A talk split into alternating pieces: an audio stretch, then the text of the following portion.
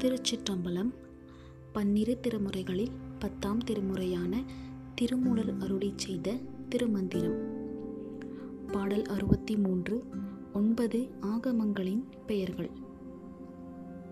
பாடல் பெற்ற நல்லாகமம் காரணம் காமிகம் உற்றனல் வீரம் உயர்ச்சிந்திய வாதுளம் மற்றவி யாமளம் ஆகும் காலோத்தரம் துற்றனர் சுப்பிரம் சொல்லும் மகுடமே.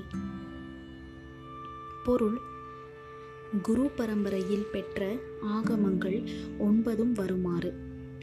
காரணம் காமிகம் வீரம் சிந்தியம் வாதுளம் யாமளம் காலோத்தரம் சுப்பிரம் மகுடம். ஆகமங்கள் இருபத்தெட்டுள் முக்கியமானவை ஒன்பதாம். அவ்வொன்பதன் சாரமே திருமந்திரம்.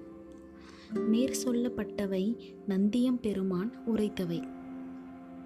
திருச்சிற்றம்பலம்